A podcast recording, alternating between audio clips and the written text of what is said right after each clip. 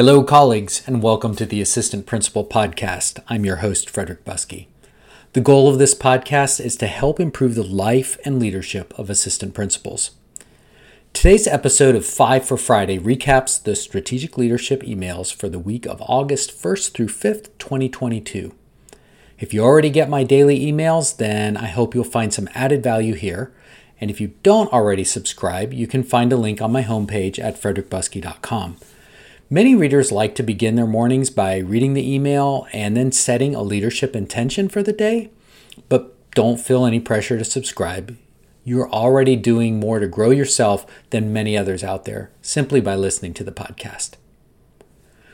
Before we get into the week's emails, I want you to imagine something. Imagine after you finish this podcast, the first person you encounter asks, How are you? What will you tell them? Will you tell them the truth? On Monday, I asked, What does ICYMI mean? I came across it in an email and I didn't understand.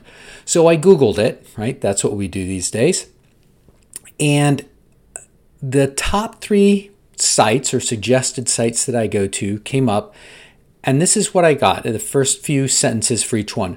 On site one, it said, ICYMI, words we're watching. In case you missed it, a new abbreviation is out and about.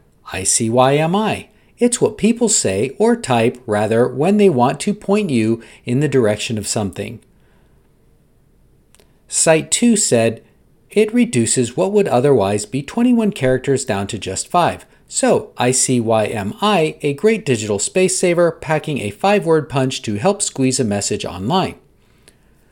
Or, Site 3, ICYMI stands for In Case You Missed It. All I wanted to know was what ICYMI meant. And so it was that third website that was valuable for me. The other stuff in sites 1 and 2 was just fluff and really distracted me from being able to find out the core information. Now, I'm guilty of doing this all the time. When people ask me a question, I tend to want to explain the answer to the question before I just answer the question. And this is a really bad habit because we try to compose things and spend too much time investing in an answer that has a bunch of irrelevant content. Who, why, where, what, when, those are all different questions. And when we get asked them, what we need to get in the habit of doing is just responding to the question. If I ask you when, don't tell me how. If I ask you how, how, don't tell me why, right? Don't over explain, just answer the question. Because guess what? If they want to know more, they'll come back and ask. Tuesday, we talked about leading with what's most important and then filling in the gaps as needed. So, obviously, this built on Monday's email. When I was young, a long time ago, uh, I would eat what I call bachelor salad. So, I'd take a head of lettuce because lettuce used to come in heads, not plastic boxes.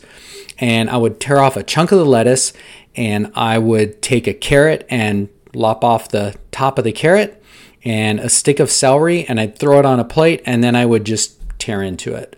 So that's what we call an MVP salad. MVP stands for minimally viable product or minimally viable process. A bachelor salad isn't a great salad, but it's better than nothing and it provides the essentials of those vegetables and all the vitamins and nutrients that goes along with that. Beginning with this Tuesday email, I am now including an MVP statement at the top of each email so that people can just open it and look and read that first line and get the gist of what that email is all about. So if you don't have time to read 100 words or 200 or 300 words, you can scan that MVP, and that should help you set the intention for the day. On Wednesday, I again followed up on this theme by emphasizing that people don't have to read the entire email. And I'm hammering on this for um, particular reason, which is I have had people say, Well, I feel guilty for not opening your email every day and reading it. And I get that. I have three different email lists that I'm on that send a daily email.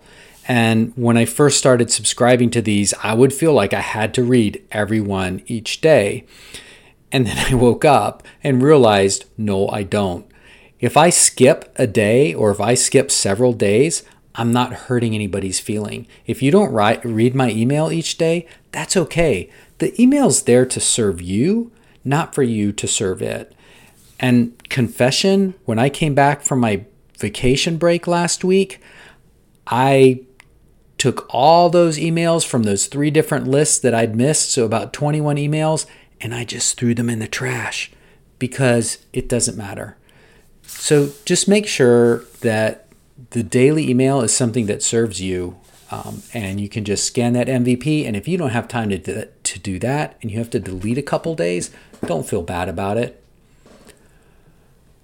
On Thursday, we talked about um, stop assuming that everything is fine and ask twice. The example I gave is of a school principal who has a brand new teacher. And the principal knows that there's a mentor that's been assigned, there's somebody from the district office that is supposed to follow up with that teacher. And so the principal, who's very busy, doesn't really invest a lot of time in growing that relationship. And they check in once in a while, but you know, they don't do a whole lot.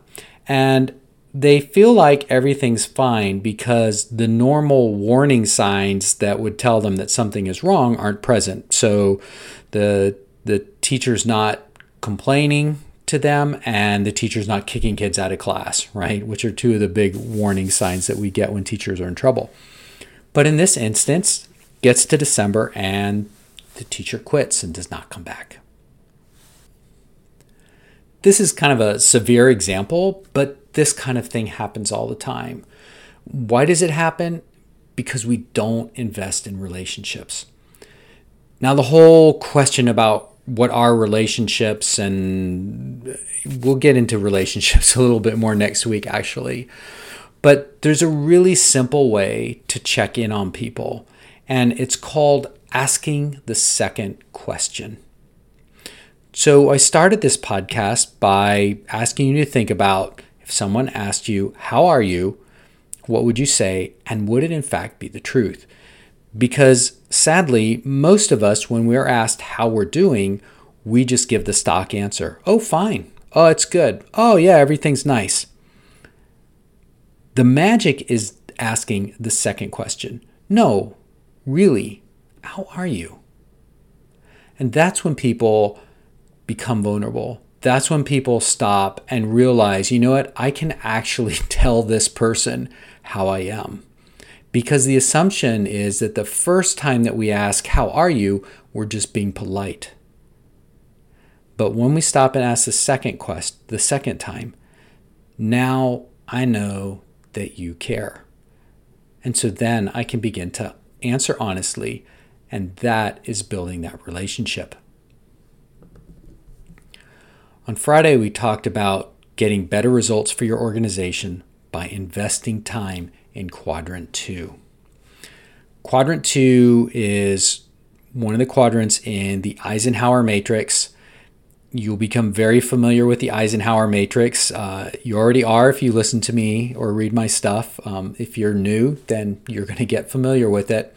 Eisenhower matrix divides things into four quadrants important and urgent, that's quadrant one, urgent but not important, which is quadrant three, and then important but not urgent, which is quadrant two.